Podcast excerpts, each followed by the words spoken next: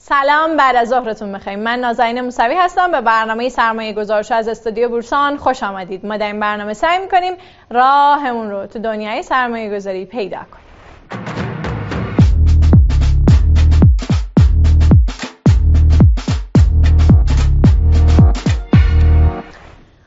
هر جا هستین حال دلاتون خوب باشه. امروز می‌خوایم در رابطه با ارز 4200 صحبت بکنیم. در واقع تو برنامه های قبلی راجع به این صحبت کرده بودیم که ارز 4200 به نوعی رانت محسوب میشه و الان یه حیاهوی شکل گرفته که می‌خوان ارز 4200 رو حذف بکنن و می‌خوایم ببینیم حذف ارز 4200 چه تأثیری بر زندگی ما خواهد گذاشت. امروز همراه رحیم سخن لطیف و مهدی رضایتی هستیم برای اینکه در این رابطه برامون توضیحات رو ارائه بدن.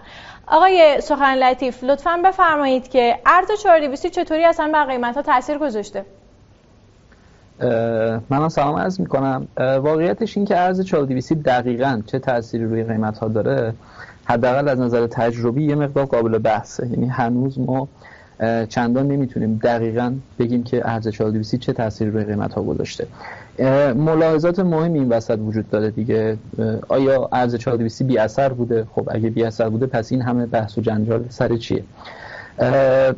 واقعیتش اینه که بی اثر نبوده و حدودی از تاثیر رو داشته که همین الان هم بسیاری از آدم ها و سیاست گذاران مسئله دارن با حذف ارز 4200 و چند تا نکته مهمی هم وجود داره دیگه. اینکه قیمت کالای جهانی رشد پیدا کرده اینکه ارز 4200 هیچ وقت اونقدری که گفته شده شاید حتی اجرایی نشده چون ارزی وجود نداشته. و و و و. اما تئوریتیکالی یعنی اگر نظر اقتصاد خوردی بخوایم نگاه کنیم معمولا قیمت یک کالا رو اون مصرف کننده ای که بیشترین مطلوبیت رو از اون می‌بره تعیین نمی‌کنه. بلکه اون کسی که واقعا نیاز داره و اون کسی که و اون تولید کننده که توی بازار هست این دوتا با هم به یه تعادلی می‌رسن و قیمت رو تعیین می‌کنن. واسه همینم انتظار همیشه وجود داشته که ارز 4200 در بلند مدت به این سمتی بره که اساسا عمل نکنه. چرا؟ چون که تو حاشیه بازار یه سری از افراد هستن که تو هر قیمتی نیاز دارن و تولید کننده ها هم بعضی هستن که با اساسا با ارز آزاد می‌تونن تولید کنن و نه ارز 4200 بهش اصلا دسترسی ندارن. واسه همین به صورت جنبندی میشه گفت که ارز 4200 های بی اثر بوده خیر. آیا در بلند مدت اثر بخش خواهد بود؟ خیر. خب ببینید الان ارز 4200 در واقع داره روی یه سری از کالاهای اساسی تاثیر می‌ذاره دیگه. یعنی باعث شده که قیمت اینها به اون اندازه که بقیه کالاها رشد کردن رشد نکنه. مثلا چیزی مثل مرغ، شیر، گوشت یا چیزایی از این است پس اگر این اتفاق بیفته که بخوایم به سمت حذفش بریم این واقعا باعث میشه که قیمت این کالاها خیلی تغییر بکنه؟ ببینید تخمین های متفاوتی در این مورد هست خب؟ اما واقعا اینکه ما رفرنسی داشته باشیم که بعد از حذف ارز 4200 قیمت کالاها چه تغییری پیدا می‌کنه نداریم. یه سری حدود می‌تونیم در موردش حرف بزنیم. اینکه مرغ حداقل حد اکثر 60 هزار تومان 65 هزار تومان و اینکه نمی‌دونم تخم مرغ به 45 هزار تومان و این ارقام می‌رسه هست. اما اینکه دقیقا هر کدوم از کالاها رو چه عددی در حداقل افق یک ساله تعیین میشن تعادلشون این میشه. هنوز واقعا وجود نداره. تحقیقی که اینو به ما گفته باشه. یه سری دلیل هم داره دیگه. یعنی جنس این سال پاسخ به این سال واقعا سخته کار سختیه. چون که فرض کنید ما ارز 4200 رو یهویی حذف کردیم. یعنی حالا این واقعا کار خیلی شاید درستی نباشه. ولی فرض کنید یهویی حذف کردیم. خب انتظار داریم قیمت مرغ یهویی بشه 60 65 هزار تومان یا حداقل ارقامی در این حدود. اما بعدش چه اتفاق میفته؟ خب بعدش این کسب و کار یا سوده است یا سوده نیست دیگه. اگه سوده نباشه که همین قیمت میمونه. اگه سوده باشه خب یه سری تولید کننده هم وارد میشن. یعنی از این فضا استفاده می‌کنن و احتمالا عرضه بیشتری میشه و ممکنه حتی قیمت ها کمتر از این ارقامی که اون دو ماه اول داشته باشه داشت به خودش دیده بوده رو ببینه. واسه همین به نظر من نکته که این وسط وجود داره اینه که انتظارات آدما باید روی چه قیمتی ست بشه. طبعا این می‌دونیم بهش میگن انتظارات خود تحقق شونده. اگه افراد قانع بشن که قیمت مرغ ممکنه قیمت های بالاتری رو ببینه حاضرن قیمت بالاتری رو بدن. و واسه همینم به نظرم یکی از ملاحظات مهم حذف ارز 4200 همینه که دولت هنوز نتونسته قانع کنه که این ارقام بعد از حداقل مجلس رو نتونسته قانع کنه که بعد از حذف ارز 4200 هر کدوم از این کالاها رو چه قیمتی متعادل میشن خب اگر که ارز 4200 حذف بشه قراره به جاش دولت یارانه ای پرداخت بکنه و اگر این بله. یارانه رو بخوایم محاسبه بکنیم این یارانه چقدر خواهد بود ببینید کاری که حالا دولت مد نظرشه اینه که یه سبد خانوار معمولا دهک سوم درآمدی رو در نظر می‌گیرن. چون دهک سوم درآمدی از سال 1395 تا 1399 بیشترین کاهش توی کالری های در واقع خانوار داشته. حدود 2100 کالری رو مد نظر دولت هست که تأمین کنه. و مبناش هم سال 1395 که این حالا ضرب تقسیم کنیم به یه حدود مثلا شاید به ارقام 99 شاید حدود 90 95 هزار تومان برسه. و حالا واسه 1400 احتمالا این یه مقدار رشد بیشتری داشته. شاید حدود 150 هزار تومان برای سه دهک اول و احتمالا 100 هزار تومان برای دهک سوم. اما علی حال نکته ای که وجود داره اینه که دولت باید توی تامین مالی این یعنی منابع اصلی که منبع اصلی که برای حذف ارز 4200 ده اختلاف بین ارز 4200 و ارز نیماست. که این دست دولت رو یه مقدار باز کرده که بتونه این سیاست رو اجرا کنه. خب چند تا نکته اینجا وجود داره. یکی این که شما گفتیم به دهک اول و دوم سوم قرار داده بشه. اصلا دولت خیلی خوب می‌تونسته این افراد رو از همدیگه تفکیک بکنه از سایر دهک ها در واقع در مسئله یارانه ها چیزی که مهم بوده این بوده که دولت اساسا نمی‌تونسته روش های خوبی داشته باشه برای اینکه بتونه افراد رو به لحاظ درآمدی از همدیگه تفکیک بکنه. الان این آدم ها رو چطوری قرار تفکیک بکنن؟ و دوم اینکه اصلا این یارانه واقعا قدرت خرید مردم رو افزایش میده؟ ببینید این که می‌تونه تفکیک بکنه یا نه خب یه سری دیتا هست واقعا امکانو داره تا حدی خب. ولی به هر حال به هر حال به صورت مجموع حتما خانوادهایی هستن که 100 درصد خالص ضرر می‌کنن از این سیاست. اینو نمی‌تونیم منکر بشیم اما اینکه این افراد افرادی هستن که توی دهک های پایین هستن اینو نمی‌تونیم به قاطعیت بگیم. دلایل مشخصی هم برای این قضیه وجود داره. ببینید مثلا ما اگه ارقام سال 97 رو نگاه کنیم به صورت کلی مثلا اون سبد خانوار گوش مرغ روغن دارو و و رو نگاه کنیم عملا دهک ده نسبت به دهک یک شاید حدود 6 یا 7 برابر مصرف داشته. خب اگه تو این قیمت ثابت مون... اگه قیمت رو ثابت در نظر بگیریم عملا خانواده های درک های پردرآمد بیشتر از این مصرف کردن. پس ناگ... عملا اتفاقی که میفته اینه که دهک های بالای درآمدی احتمالا از این از این قضیه متضرر میشن تو این مورد خاص و دهک های پایین به صورت خالص احتمالا در واقع به نفعشون خواهد بود. حداقل از نظر عدالت. اما اینکه قدرت خریدشون حفظ میشه اینو واقعا بستگی به مدل اجرای چیز داره. مدل اجرای این برنامه داره. اگه این برنامه مثل برنامه طرح اصلاح هدفمندی یارانه ها باشه سال 89 خب می‌دونیم مردم هم واقعا نگاه درستی ندارن و به نظر حق هم دارن دیگه چون اساسا اون اتفاق نیفتاد و طی زمان این رقم هم ارزش رو از دست داد. گفته میشه که وقتی که دولت میاد یارانه پرداخت می‌کنه بالاخره داره یه نوعی تزریق نقدینگی می‌کنه به جامعه. و آیا همین این خودش تورمزا نخواهد بود؟ ببینید الان اتفاقی که افتاده اینه که بله اگه شما از منبعی که هیچ در واقع وجود نداره شما بخواید به مردم یارانه نقدی بدید این کاملا تورمزاست. این تو شکی نیست. مثل سال 1389 که طرح هدفمندی یارانه اتفاق افتاد و دولت منابع رو اونقدر ندیده و برخی مواقع اصلا مجبور شده بود که از پای پولی قرض کنه و از بانک مرکزی قرض کنه و تورمزا شده بود. اما اگه اگه این یارانه فقط توضیحش نامتوازن باشه یعنی فرض بفرمایید ما یارانه رو قبلش می‌دادیم به وارد کننده الان می‌خوایم اونو بدیم به کی؟ به, به خود خانوار یعنی قرار اینو توی زنجیره آدم ها اینو فقط تغییرش بدیم. نمی‌خوایم از یه محل بیرونی از یه چیزی که وجود نداره اینو به مردم بدیم. این تورمزاد نیست. تنها کاری که می‌کنه اینه که توزیع درآمد و به نفع یه سری از افراد عوض می‌کنه. در واقع اعطای یارانه نقدی اگر با منبع درستی باشه که قبلش تو اقتصاد وجود داشته اما دست افراد دیگه بوده این تورمزا نیست. اما اگه منبع منبعش واقعا وجود نداشته باشه مثل اون اتفاقی که حالا در سال 90 91 افتاد و برخی مواقع اصلا درآمدی وجود نداشت اون طرح هدفمندیان و مجبور شده بودن از بانک مرکزی قرار خب مشخصه که تو همین وضعیت تورمزا خواهد بود. میگن اگه افزایش قیمت ها انتظارات تورمی رو تشدید بکنه باعث میشه که روی نرخ دلار تاثیر بذاره. آیا این درسته؟ بله. اگه واقعا افراد قانع بشن که با اتخاذ سیاست ارز 420 یه التهاب جدی تو اقتصاد ایجاد میشه ممکنه که ما اون نسبت شبه به پولمون به هم بخوره. و مجدد یه بخشی از اون سپرده ها شانس خودشون رو توی دارایی های مثل ارز مثل طلا امتحان بکنن.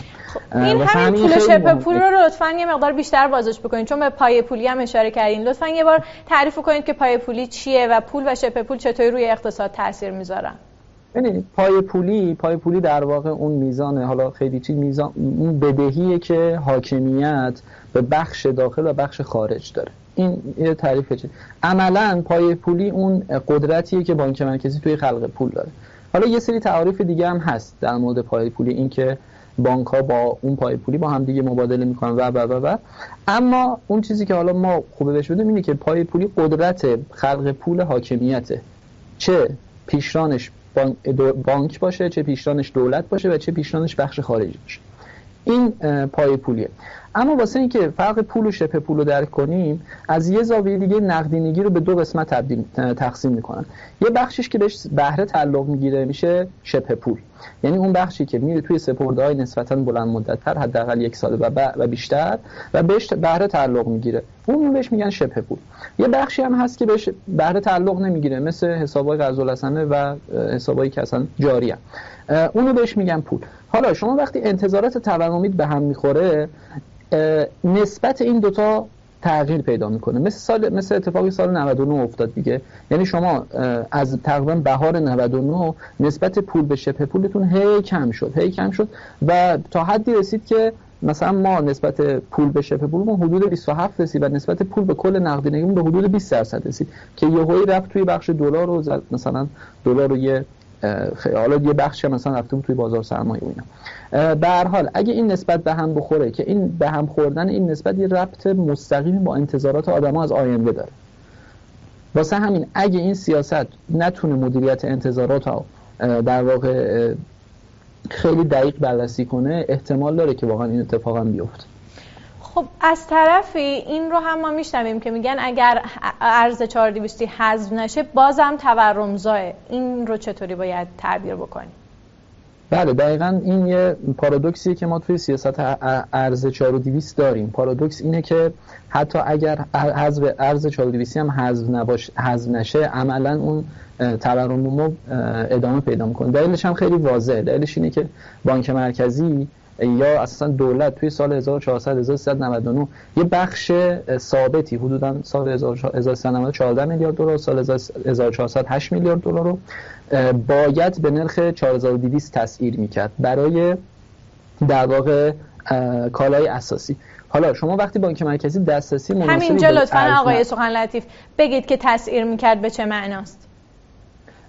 تسعیر معنیش اینه که بانک دولت ارز رو میفروشه. دولت در واقع درآمدهای نفتی رو حاصل می‌کنه توی حساب یه جای دیگه. بانک مرکزی به اون حساب وقتی که دسترسی پیدا می‌کنه ما به ازای اون دلارها به دولت ریال میده. اینو بهش میگن تسعیر. یعنی تبدیل دلارها به ریال رو بهش میگن تسعیر ارز.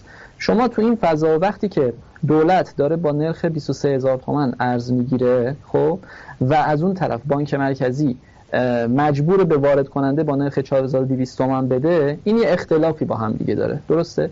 اگه بانک مرکزی هیچ مشکل پولی هیچ مشکل ارزی نداشته باشه یعنی اصلا هیچ مشکلی نداشته باشه اتفاقی که میفته چیه؟ اینه که به صورت کلی دارایی های بانک مرکزی کم میشه. یعنی بانک مرکزی داره ریال رو توی اقتصاد زیاد می‌کنه. اما ممکنه حتی از این بدتر هم اتفاق بیفته. مشابه اتفاقی سال 1300 و 1400 یا 1399 6 ماه اول افتاد. این بود که بانک مرکزی نیاز داشت واردات کالای اساسی انجام بده اما ارزی نداشت. رفت چیکار کرد؟ رفت از بازار نیما ارز و خرید از محل پای پولی. ارز و خرید و اون رو به نرخ 4200 تومن داد به وارد کننده. عملا به, به اندازه اختلافی که این دوتا با هم دارن روی پای پولی اومد. و واسه همین هم هست که ما اینو مفصل بانک مرکزی توی گزارشاتش میگه که درایور اصلی رشد پای پولی توی سالهای اخیر محل در واقع دارایی های خارجی که عمدتا هم بحث ارز 4200 و هم بحث ارز صندوق توسعه ملی. خب الان آقای رئیسی گفتن که می‌خوان ارز 4200 رو حذف کنن به نظر شما همچین عزمی در این دولت دیده میشه؟ ببینید با هم با در, در, واقع با همین نگاهی که گفتم ما ناگزیر در بلند مدت ارز 4200 حذف میشه. دعوا سر چی؟ دعوا سر اینه که این فرایند گذار باید اتفاق بیفته. فرایند گذار هم دو سه تا پارامتر داره. اینکه منابع مالیش دیده بشه اینکه فشار کمی رو اون اقشاری که بیشترین در واقع حساس ترین افراد هستن. شما فرض فرمون یه دارویی که قبلش ارز 4200 می‌گرفته خب اگه اینو خوب نتونی مدیریت کنی یه آدمی که احتمال در واقع حساسیتش به این ارز خیلی بالاست ممکنه تحت تاثیر قرار بگیره. واسه همینم و حالا ملاحظات دیگه هم وجود داره یعنی دولت به هر حال مسئله کم بوده ارز داره. واسه همینم مجبور تا حدی این اتفاق رو رقم بزنه و تقریبا ازمش جزمه که این اتفاق ارز 4200 هست کن و توی لایحه بودجه 1401 هم دیگه ما اثری از ارز 4200 نمی‌بینیم. خب به عنوان آخرین سوال الان اگر ارز 4200 حذف بشه من بعد انتظار داشته باشم قیمت تخم مرغ مرغ نمی‌دونم روغن نباتی چقدر بشه و چطوری بفهمم که آیا این رقم رقم معقولی هست یا نیست؟ ببینید ارقامی که گفته میشه خیلی شاید روش ساده ای داشته باشه. شما نرخ دلاری اینو توی سال 95 96 در نظر بگیرید. همونو مثلا برای 1401 در نظر بگیرید احتمالاً رقماش در میاد. مثلا حالا ارقامی که من شنیدم و خیلی شاید بشه براش دلایل خانه کننده هم دید اینه که مثلا مرغ میشه که دوی بودن 60000 تومان تخم مرغ 45 هزار تومان روغن 45 هزار تومان. اما میگم نکته اصلی اینه که این در کوتاه مدت ممکنه واقعا توی یه ماه اول دو ماه اول مرغ بشه 60 هزار تومان 70 هزار تومان 80 هزار تومان. ولی چون business business سوددهی میشه شما الان حاشیه سود شرکت های مثلا اونایی که تخم مرغ تولید می‌کنن تخم مرغ تولید می‌کنن نگاه کنید عملا حاشیه سودشون در حال رشده. توی مثلا 6 7 فصل اخیر اگه در نظر بگیرید. واسه همین احتمال اینکه آدمای دیگه هم وارد این کسب و کار بشن وجود داره. و احتمالا ما بعد از اینکه حالا دو ماه سه ماه اول رد بشه حتی شاید کاهش قیمت از اون در واقع سقف خودشون هم داشته باشه. خیلی متشکرم از شما. من با شما خدافظی می‌کنم. خواهش می‌کنم. خدافظ شما. صحبت کردم با رحیم سخن لطیف تحریری بورسان. می‌خوایم صحبت بکنیم با آقای مهدی رضایتی کارشناس بازار سرمایه. برای اینکه در این رابطه برامون توضیحات رو بدن که اساسا ارز 4200 در بازار سرمایه چه تاثیراتی گذاشته و در صورتی که حذف بشه ما با چه اتفاقاتی روبرو خواهیم شد. آقای رضایتی سلام به برنامه سرمایه گذاری خوش آمدید لطفا بهمون بگید که ارز 4200 چه بلایی اصلا سر بورس آورد؟ به نام خدا منم عرض سلام و وقت بخیر دارم خدمت شما و بینندگانتون.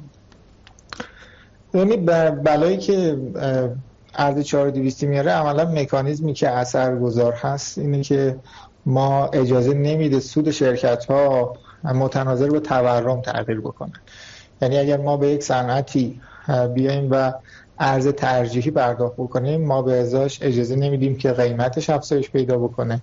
و این تعدیل نشدن قیمت فروش محصولات با متغیرهای تورمی با خود نرخ دلار باعث میشه که سود این صنایع با دلار رشد نکنه و بازدهی دلاری به نوعی جذابیتش از بین بره و سرمایه به این سمت جذب نشه تا زمانی که به این نرخ برگرده به سطوح تعادلی خودشون که الان ما خیلی از صنایع خب حذف شدن و ولی هنوز یک سری از صنایع بورسی هستن که درگیر این ماجرا هستن. هم توی تولید بخش واقعی اقتصاد اثر منفی داره و هم ایجاد رانت می‌کنه هم باعث میشه که جذابیت سرمایه گذاری توی یک صنعتی کم بشه. از جهت بورسی هم خب ما انتظاری که داریم اینه که دارایی سرمایه‌ایمون با تورم رشد بکنه. اما وقتی سود اجازه داده نمیشه که رشد بکنن در نهایت جذابیت این صنایع کم میشه. خب چه صنایعی هستن که در حال حاضر اگر ارز 4200 حذف بشه ازش منتفع میشن؟ یعنی صنایع عمده که باش درگیر هستن روغن خوراکی هست. ما تو زنجیره لبنیات دامپروری ها و خود شرکت های لبنیاتیمون درگیر هستن. شرکت های دارویی هم درگیر هستن و شرکت های غذایی به طور کلی صنعت غذایی هم به صورت موردی میشه بررسی کرد که تعدادی از این شرکت ها درگیر بحث ارز 4200 روشن مثل تولید کننده مثلا ماکارونی یا تولید کننده های تخم مرغ به هر حال تو این دست. اما عمدش ما در واقع شرکت های روغن خوراکی رو می‌بینیم و یک بخشی از روغن در واقع مواد اولیه صنعت دامپروری و لبنیات و دارو هم فعلا درگیر ارز 4200 هست. حالا با توجه به این چیزی که شما در سال اول من گفتین آیا اگر که الان این, ات... این انتفاع برای این شرکت ها اتفاق بیفته اصلا میشه بهش گفت سود یا اینکه اساسا این شرکت ها ضرر کرده بودن و باید بعد از اون موج تورمی سودی می‌کردن که اونو نکردن الان تازه داره جبران میشه؟ دقیقا بخشی از عقب موندگیشون از تورم جبران میشه. یعنی اگر کسی خب الان سهامشون رو بخره حالا اینجوری هم نگیم بهتره. از این به بعد یک بخش از اون سودی که طلب داشتن از تورم اگر آزاد بشه برمیگرده. حالا بستگی داره به موقعیت های مختلف. ممکنه برای یک عده از سهامدارایی که از قبل داشتن این عقب موندگی جبران بشه. اسمشو نتونیم سود بذاریم و برای یک گروه دیگه ای که به موقع خریدن و بازدهی های دیگر گرفتن ممکنه سود واقعی هم این به حساب بیاد. معمولا میگن که قیمت به درآمد کالاهای اساسی همیشه بیشتره. چرا این اتفاق میفته؟ نسبت قیمت, قیمت به درآمد منظورتون یعنی سون سودی که در واقع بله. بله, بله. ببینید P بر E شرکت هایی که البته این خیلی نمیشه کلی در واقع قانون قاعده کلی براش در نظر گرفت که P بر E این شرکت ها بالاتر باشه اما از نظر پی بی ای بخوایم بگیم طبعا شرکت هایی که ریسک کمتری به هر حال به لحاظ نوسان قیمتی به لحاظ بازار فروش دارن می‌تونن یک مقدار پی بی ای بالاتر بدن. چه P بر E, P بر E خوبی داشته باشن. هرچند من در واقع عمومیت نمیدم این قاعده رو که P بر E توی صنایع بالاتر از دیگر صنایع باشه. خب سود دلاری این شرکت ها رو اگر بخوایم مثلا از سال 97 تا الان مقایسه بکنیم آیا می‌تونید در رابطه با یکی از این شرکت ها برامون مثال بزنید که چه اتفاقی براشون افتاده؟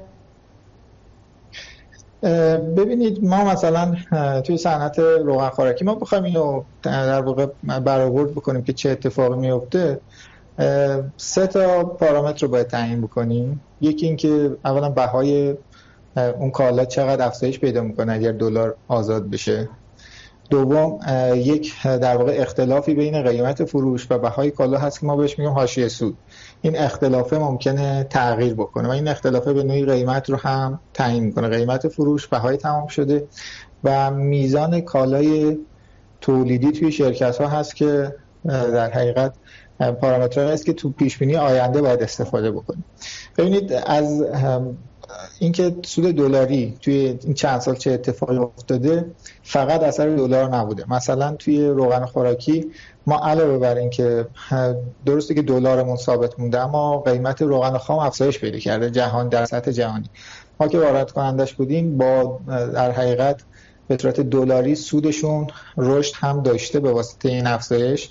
اما اون بخشی که مربوط به در واقع تورم دلار بود رو هنوز نتونستن تو صورت مالی خودشون نشون بدن. اکثر صنایع به همین شکلن یعنی ما توی دامپروری رشد دلاری داشتیم اما نه به اون میزان که انتظار می‌رفت توی صنعت روغن خوراکی. همینطور چون اینها همشون نهادهای در واقع دامی و در واقع مواد پایه‌ای هستن که تو سطح جهانی قیمتشون به دلایل مختلفی افزایش پیدا کرد و این روند رو شکل داد. اما اینکه چه اتفاقی میفته اگر آزاد بشه اینها کاملا برای صنایع مختلف متفاوته. ما اگر بخوام که صنعت رو صنعت به صنعت بریم جلو تو صنعت روغن خوراکی ما 100 درصد مواد اولیه‌مون داره 4200 می‌گیره و این 4200 اگر آزاد بشه تاثیرش این هست که خب مواد اولیه‌مون حدودا باید پنج برابر بهاش افزایش پیدا بکنه. اما تمام بهای تموم شده مواد نیست. یک بخشی هم دستمزد و سربار داریم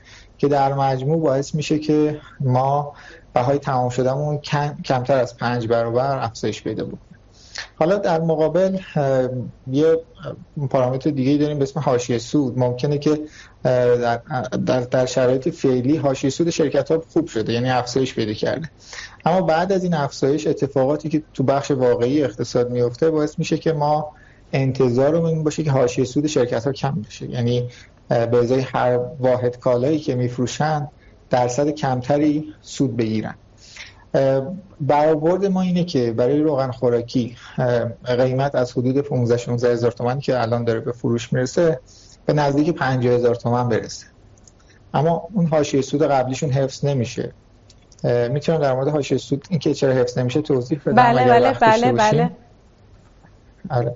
ما توی حاشیه سود در حال حاضر وقتی که دلار 4200 میدیم کالا ارزون تر به دست مصرف کننده می‌رسه. خود به خود تقاضای محصول بالا میره. یه سری تقاضا هم داریم که به خاطر خروج کالاها کالایی که ارزون تو داخل داره تولید میشه اتفاق میفته یعنی ما یه سری تقاضاهایی داریم که بعد از افزایش قیمت این تقاضاها کمتر میشه. و این رقابتی رو بین شرکت های تولید کننده برای سهم بازار ایجاد می‌کنه. و باز میشه که شرکت ها به سود کمتر و برای جذب سهم بازار بیشتر قانع میشه بنابراین پیش بینی می‌کنیم. الان که مثلا حاشیه سود صنعت روغن خوراکی به طور میانگی بالای 20 درصده می‌تونه تا حوالی 12 13 درصد افت پیدا بکنه. بنابراین انتظار این نیست که قیمت فروش اگر 3.5 برابر میشه سودمون هم 3.5 برابر رشد بکنه چون اون حاشیه سود ما داره کم میشه. یک برآوردی که به طور تقریبی میشه انجام داد اینه که حدوداً سود شرکت های روغن خوراکی دو برابر میشه. ما در مورد قیمت بازار صحبت نمی کنیم در مورد رشد سود صحبت کنیم ممکنه قیمت ها پیشخور شده باشه یا نشده باشه. سود شرکت ها حدودا دو برابر افزایش پیدا می‌کنه و این خیلی هم خوشبینانه نیست. ما تقریبا حاشیه سودها رو برای بعضی از شرکت ها به کمتر از ده درصد هم میرسونیم با این محاسباتون. بنابراین توی صنعت روغن خوراکی همچین فضایی رو داریم که سود می‌تونه تا دو برابر رشد بکنه. عقب موندگیش از تورم هم تقریبا به همین میزان هست. خب اگر که ال... بله بفرم. بفرم من می‌خواستم صحنه بعدی رو در مورد بله لطفا بفرمایید. ما صنعت دیگه که باش درگیر هستیم صنعت دامپروری و به طور کلی زنجیره شیر هست که ما تو دامپروری ها به اندازه روغن خوراکی شفافیت نداریم. یعنی تو صورت های مالیشون ما نمی‌تونیم ببینیم که الان چه مقدار از بهای تمام شدهشون از مواد اولیتشون ارز 4200 بهش تخصیص داده میشه. بنابراین محاسبات ما رو دچار خطا می‌کنه این برآورد اما به طور غیر رسمی از شرکت ها از مصاحبه ها میشه چنین برداشت کرد که حدودا 20 درصد از نهادهای نهادهای دامی که ما الان شرکت همون دریافت می‌کنن بر اساس دلار 4200 تومانی هست. این 20 درصد رو اگر 5 برابر کنیم محاسبات ما نشون میده که شیری که الان شرکت ها 4200 6500 تومان تا 6800 تومان میفروشن می‌تونه تا هولوش 11 تا 12000 تومان افزایش پیدا بکنه. همین بحث کاهش مصرف رو ما تو شیر هم داریم. هرچند سرانه مصرف شیر ما ما خیلی پایینتر است در واقع نرم بین الملل هست. اما باز هم فکر می‌کنم که می‌تونه رقابتی ایجاد بشه. اینجا یه مقدار شرکت های بورسی مون مزیت چون دامداری های ما دو نوع صنعتی هستن و دامداری های خود هستن و صنعتی ها صرف به مقیاس دارن می‌تونن رقابت بکنن و احتمالا دامداری کوچک رو تو این رقابت حذف می‌کنن. شرکت های بورسی مون از این جهت مزیت دارن. شاید خیلی افت تولید دوشون مشهود نباشه. اما صنعت دامپروری هم که بررسی می‌کنیم حاشیه سودش بالاتر از سالهای 96 97 است الان و اونجا هم افت حاشیه سود به دلیل همین کاهش مصرف و رقابت بیشتر احتمالا داشته باشیم. برآورد اینه که اگر ما بهای 4200 5 برابر بشه و قیمت شیرمون 100 درصد حدودا 90 درصد افزایش پیدا بکنه رشد سود تو این صنعت حدودا 50 تا 60 درصد باشه. یعنی ما یک به یک نخواهد بود این افزایش قیمت فروش با افزایش سوداوری برآورد ما اینه که یک به یک نبود. این جدا از طرحهای توسعه‌ای که ممکن شرکت ها داشته باشه.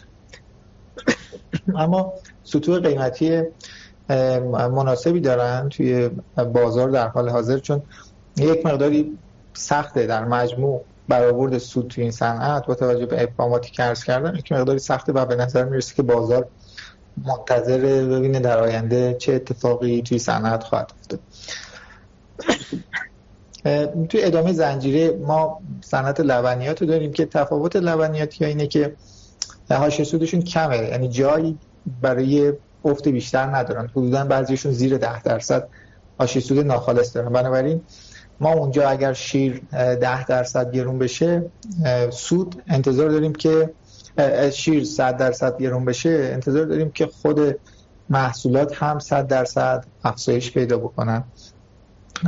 و در ادامه حاشیه سود هم حفظ بشه و سود خالص هم 100 درصد بیشتر بشه. اما تو صنعت لبنیات هم پی بی ها بالاتره یعنی سطوح قیمتی بالاتری نسبت به دامپروری ها دارن. و هم شرکت های بورسی اون خیلی مزیت نسبت به غیر بورسی ها ندارن. یعنی تو اون رقابتی که شکل می‌گیره ممکنه که شرکت های لبنیاتی غیر بورسی سهم بازار بیشتری بتونن بگیرن. چون احتمالا میشه پیش بینی کرد که ما افت در واقع مصرف رو توی لبنیات هم داشته باشیم. این دو تا صنعت صنعت های به هر حال محاسباتشون راحتتر بود. صنعت پیچیده تری که هم حذفش حذف ارز 4200 جای بحث داره و هم محاسبش ابهام بیشتری داره دارو هست. صنعت دارو شرکت های مختلف و داروهای مختلف میزان متفاوتی از ارز 4200 رو می‌گیرن. بنابراین و این هم تو صورت های مالی افشا نمیشه. واقعیتش باید یک سری تخمین هایی به صورت تقریبی بزنیم که مثلا میانگین صنعت 20 درصد همچنان ارز 4200 داره بهش تعلق می‌گیره. صحبت هایی است که خیلی ها حذف شدن و به مرور افزایش نرخاشون تو آینده اتفاق میفته علاوه بر این ما یه متغیر دیگه ای داشتیم که در واقع این همهگیری کرونا بود که گزارش های ماهانه رو دچار نوسان کرد. یعنی ما نمی‌دونیم که چه بخشی از این افزایش ها به خاطر افزایش مصرف دارو بوده و چه بخشش به خاطر افزایش نرخ بوده. تمام این موارد باعث میشه که ما خیلی محتاطانه در مورد صنعت دارو حرف بزنیم و پیشنهاد اینه که اگر کسی در واقع به واسطه ارز 4200 می‌خواد بخره مستقیما یک شرکت رو بررسی بکنه و اطلاعات مربوط به میزان موجودی کالاش میزان 4200 که دریافت می‌کنه رو به صورت مستقل دریافت بکنه و بعد از اون بتونه در واقع سود رو حساب بکنه. هاشی سود تو صنعت دارو به نظر استیبل تر هست. ما خیلی انتظار افت تو حاشیه سود رو نداریم. اگر ما بتونیم بهای تمام شده رو میزان رشدش رو حساب بکنیم حاشیه سود رو ثابت نگه می‌داریم قیمت فروش رو محاسبه می‌کنیم و به همین ترتیب می‌تونیم تا ادامه اقلام صورت مالی رو برآورد کنیم و به سود برسیم. سود رو افزایش سود صنعت داروها رو حساب بکنیم. می‌تونیم بگیم حدودا 70 80 درصد سود صنعت افزایش پیدا می‌کنه بعد از صنعت اما برای شرکت های مختلف ممکنه تفاوت زیادی وجود داشته باشه. خب پس من متوجه شدم که دامپروری صنعت دامپروری اتفاقات خوبی توش میفته روغن انتظار داریم که اتفاقات خوبی بیفته. دارو رو باید به صورت موردی بررسی بکنیم. و راجع به لبنیات صحبت کنیم که گفتید که به نظر نمی‌رسه که اتفاق خوبی توش بیفته. ببینید رشد سود بهتر از دامپروریه. یعنی ما رشد سود توی صنعت لبنیات حد می‌زنم که بهتر از دامپروری باشه. اما پی های فعلی یا سطوح قیمتی فعلیشون بالاتره. یعنی نسبتشون به جذابیت دامپروری ها نیستن. حالا و شاید گزینه سرمایه گذاری تو دامپروری ها بیشتر از لبنیاتی ها باشه. و توی این مجموعه از صنایعی که گفتیم به نظرتون کدوم یکی از نمادها رو بیشتر مد نظر قرار بدیم؟ ببینید ما صنعت روغن خوراکیمون با شفافیت بیشتری می‌تونیم سود حساب کنیم سود 100 درصدی. تو این صنایع تو این صنعت حالا پی بی متوسط حدودا 5 واحد هست. و یک سود تقسیمی هم خب یک سری شرکت ها داریم که به مجمع وقتی میرن به هر حال یه, نیم واحد تا یک واحد پی بیشون افت پیدا می‌کنه. می‌تونیم اون سه شرکتی که تو این صنعت داریم رو دقیق‌تر بررسی بکنیم. کوروش، قبشر و قمار هستن که اثر می‌گیرن. توی صنعت دامپروری شرکت ها نزدیک به هم هستند ما من به طور رندوم می‌تونم بگم که مثلا زبینا زفوکا زگلش اینها گزینه‌هایی هستن که ما بررسی می‌کنیم. ظاهرا جذابیت کافی دارن خصوصا اونهایی که طرح توسعه هم دارن. علاوه بر افزایش نرخ شیر می‌تونیم روی تولیدشون رو هم به تولیدشون هم حساب بکنیم. تو دارویی ها شاید مثلا داروسازی ابو ریحان یا شرکت های پخش دارویی در نهایت نفع بیشتری رو از بعد از این اتفاق ببرن. توی سمت در واقع تک شرکت ها عدد ندارم اما قابل بررسی مثلا سیمرغ هست که تخم مرغ تولید می‌کنه. تخم مرغش به هر حال نسبت به نرخ‌های فعلی با هر متر معیاری که میریم حدودا 100 درصد می‌تونه قیمتش رشد بکنه و البته حاشیه سودش مقداری افت خواهد کرد که اینها هم گزینه‌ای هستن که میشه بررسی. خیلی ممنونم آقای رضایتی. ممنونم که نمی‌تونستین ادامه بدیم و به خاطر ما ادامه دادیم و من با شما خداحافظی می‌کنم. خواهش می‌کنم متشکرم از شما خدا نگهدار.